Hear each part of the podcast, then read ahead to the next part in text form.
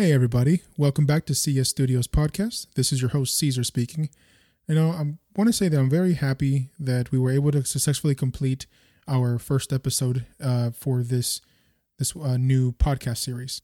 And for your listening pleasure, we are now in Spotify, Apple Music, iHeartRadio, and soon I will be uploading videos to YouTube, even though they may not have an actual video attached to them. It'll be just the audio, but at least you'll be able to enjoy it in whatever type of format or media you enjoy most. For today's podcast, we are going to be traveling back in time just a little bit, back to 1888 at the east side of London, to perhaps one of the most notorious, most gruesome, and yet still unsolved mysteries of all time. So, let those criminal investigative minds start to twirl a little bit. See if you can guess in the first few minutes of this podcast what this next episode is about. And no cheating. You can't go to Google and look it up what happened in 1888 on the east side of London. All right? So stick with me and let's get this podcast started.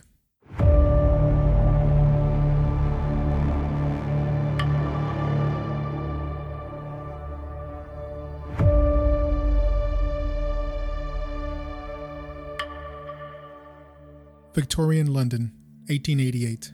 During the 19th century, London became an explosive city to live in. Major developments occurred, and people naturally started flooding in. New buildings, affluent neighborhoods, major developments all over the place, and obviously the home for the British monarchy. But like any major city, London also had its darker side. A part of the city where the standard of living wasn't as high end as more closer to the inner part of town. And as we visit the setting for today's episode, we don't go to these high end locations, we don't go to the center of the city. We start visiting the Whitechapel area on London's east side. Due to hard economic times, prostitution was one of the most common forms of employment. Many women had to resort to that in order to survive. It was very difficult to live in those times. The divide that we see in today's socioeconomic boundaries when it comes to the lower class and the middle class and the higher class are more blurred because you can have a middle class family shop in the same neighborhoods as a wealthier family. But in England in the 1800s, that was a little different. And in the Whitechapel district, that was very prominent. So people had to do what they could to survive. Now, we have to understand that by the late 17th century, Whitechapel, London was actually a very good and prominent, prosperous area. But something started to turn and it started to deteriorate.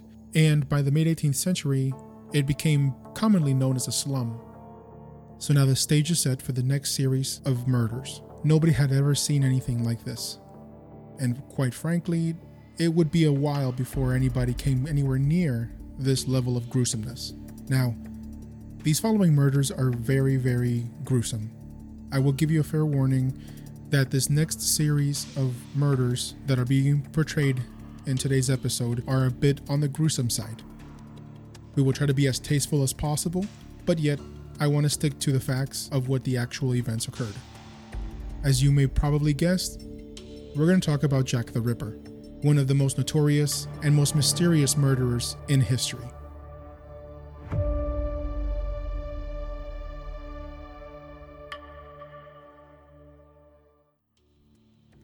Quick fact Due to the level of uncertainty as far as the description for Jack the Ripper, we only have a variable range of descriptions from eyewitnesses.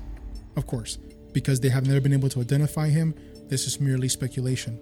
But several witnesses remember seeing along the time that these bodies were found a man that fit the description with the other murders. The consensus was that he was about a middle aged man or younger, possibly early 20s. His height was about five five to about five eight, slender, although some reports do put him as a little stockier. But he did have a mustache, wore a black cutaway coat, dark trousers, and he had a cap, and he wore a dark black hat.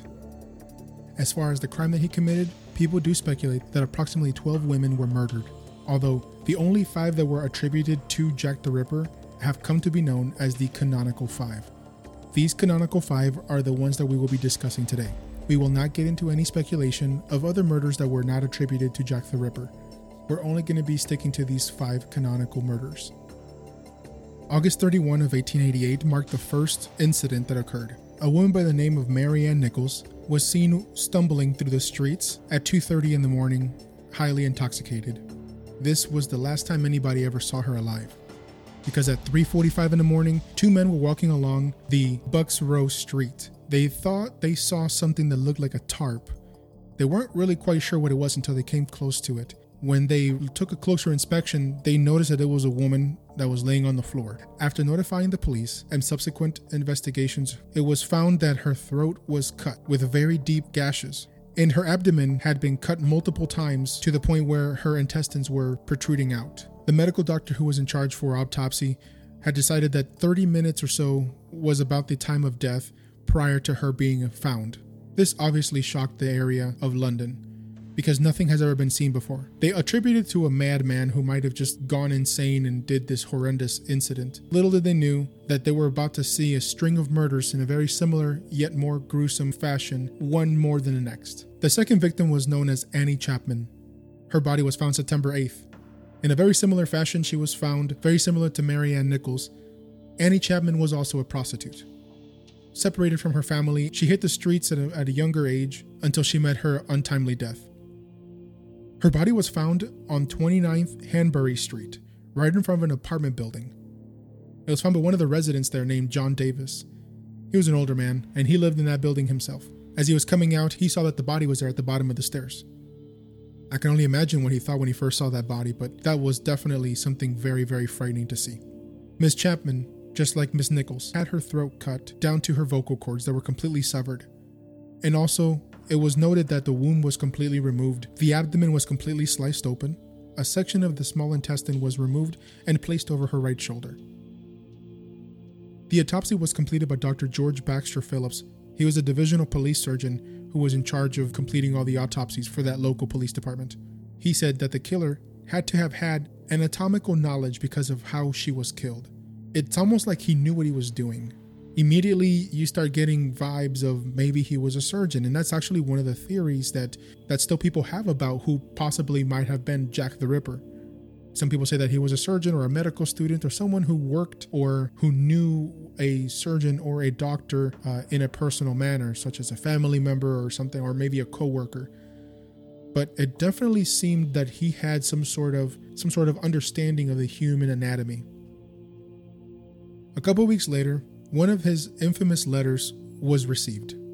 The Dear Boss letter, which is how it became to be known, it was written in red ink. It was about two pages long and it contained several spelling and punctuation errors, but nonetheless, this was definitely attributed to Jack the Ripper himself. The overall motivation of the author was to mock and frustrate the investigating efforts and possibly give clues that there was more to come. The letter read as follows Dear boss, I keep on hearing the police have caught me, but they don't fix me just yet. I have laughed when they look so clever and talk about being on the right track. That joke about leather apron gave me a real fits. I am down on horrors, and I shan't quit ripping them till I do get buckled. Grand work the last job was. I gave the lady no time to squeal. How can they catch me now? I love my work and want to start again. You will soon hear of me with my funny little games. I have saved some of the proper red stuff in a ginger beer bottle over the last job to write with, but it went thick like glue and I can't use it. Red ink is fit enough, I hope, haha. The next job I do, I shall clip the ladies' ears off and send them to the police officers just for jolly, wouldn't you? Keep this letter back till I do a bit more work, then give it out straight. My knife's so nice and sharp, I want to get to work right away if I get the chance.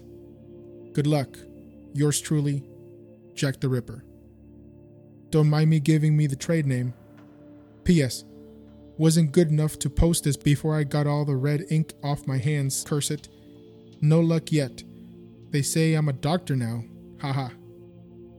This baffled police officers because it just described the fact that they may have seen the man, but yet never really knew that was really him. One could easily say he was a very daring individual be right in front of the police officers and still be nowhere in sight. But as he promised on September 30th, he struck again.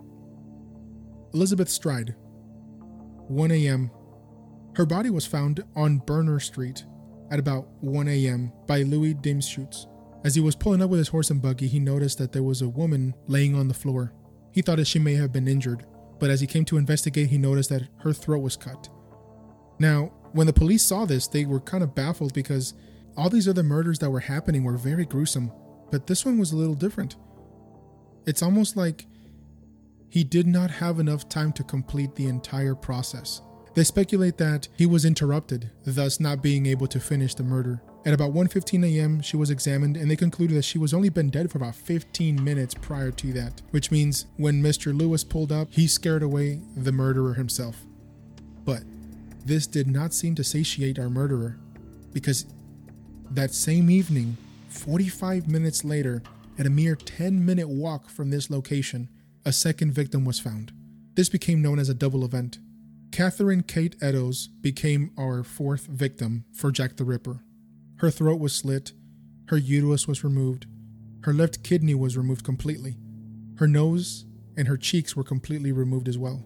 The investigation showed that after killing her, Jack seemed to walk back towards the first murder area because that's where he dropped one of the only clues that exists for this case.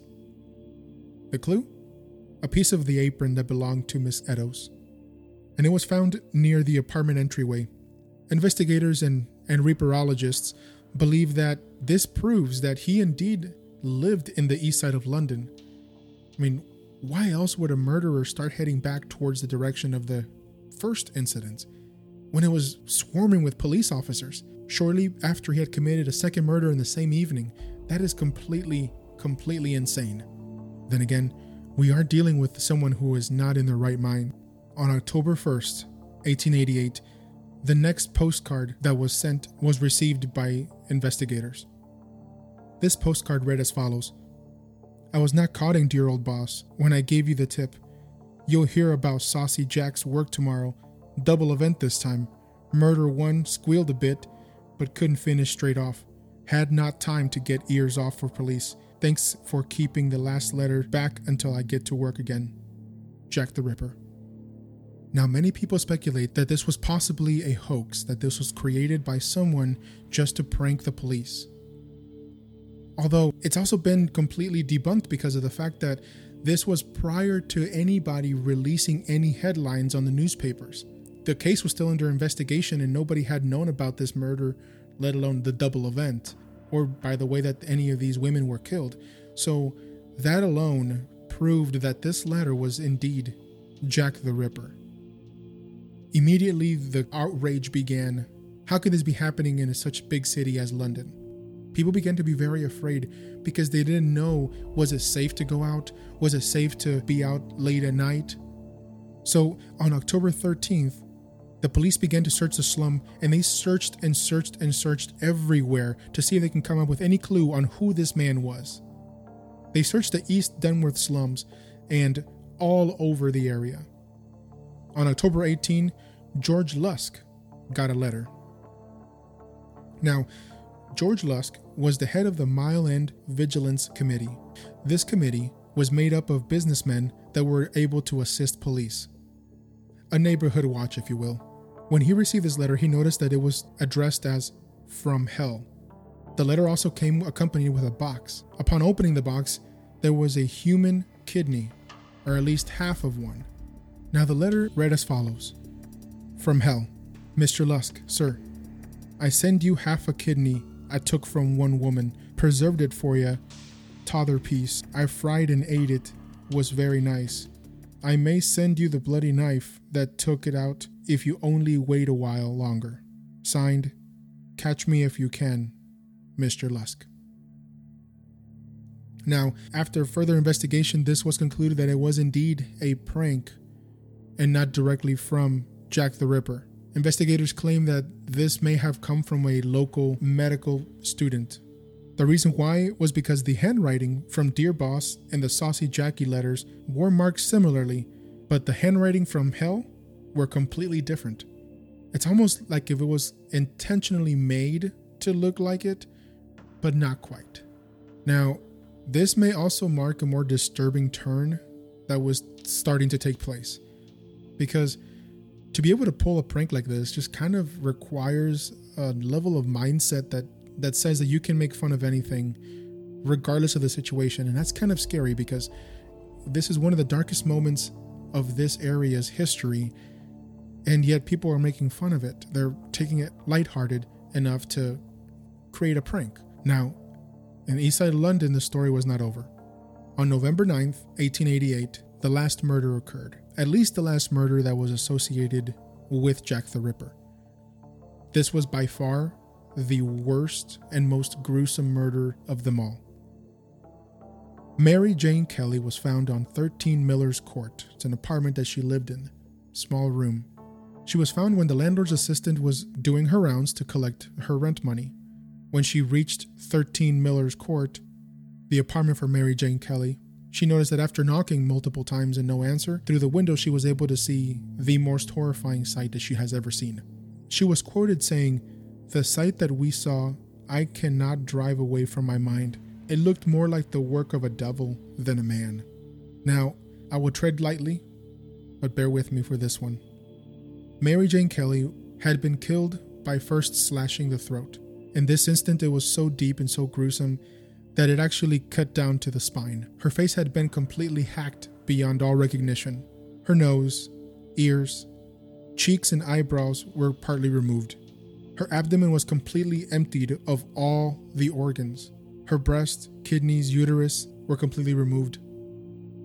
Her heart was missing, and from the thighs, it seems like this sick person ended up skinning her as much as possible. There was blood everywhere. What was truly out of character was the location. Till now, every other victim had been found out in the open, out in the middle of the street or an alley somewhere, or coming into the dark corner areas at night that would lead up to an apartment building. Because of the hidden nature of this location, where it was more private, he was able to take his time. It was estimated that approximately a couple of hours had been left for him to do whatever he wanted to do, so he took his time. And this indeed became the most gruesome and most horrifying murder that London has seen. Now, who was Jack the Ripper is one of the biggest questions that, till this day, investigators cannot answer. Now, speculations aside, I do only want to talk about one individual that may have probably the best possibility of being the killer himself. And this individual goes by the name of Aaron Kosminski. Aaron Kosminski was a 23 year old barber from Poland. And according to some of the DNA evidence that was covered in modern days, it suggests that he was in fact Jack the Ripper. The evidence was recovered from the shawl that was found in the body of Catherine Eddowes, and that contained forensic stains that were used to identify the killer. Now, who was Aaron Kosminski? He was a Jewish immigrant with a long history of crimes. But this is the first time and the first piece of forensic evidence that gives any sort of clear proof as to the killer's identity. A study was published by the Journal of Forensic Sciences that used the DNA of a living relative of Kosminski, and it was able to be traced to that DNA sample that was recovered from Catherine Eddowes Shaw. Now, towards the end of his life, he was actually put in an asylum following the alleged murders, and he died pretty young. With that said, a lot of people still believe that this does not prove 100% that this was in fact Jack the Ripper. To many people, Jack the Ripper will never be named. And in a way, it's kind of better that way because he was such a horrifying figure that to give him any sort of prominence is just it's just not right. Now one can ask, what was going on through this man's head? What was he thinking? And just by the way he behaved, the letters that he wrote, and how he was trying to instigate the situation kind of proves that he enjoyed this a little too much. He was really into this type of activity. You see, back then there was really no profile for the criminal mind. Nowadays, we've got criminologists and we've got psychologists and all these other people who specialize in serial killers, and they know and they're able to study the behavioral aspects of these. And they're able to conclude that a serial killer is doesn't just happen from one day to another. Jack the Ripper did not just pop out of nowhere and begin to kill out of just all willy nilly. He started at a young age. It's been proven nowadays with all the technology and studies that we have that a criminal mind begins at a younger age. It could begin because of trauma, uh, because of a bad situation growing up, and it could just evolve.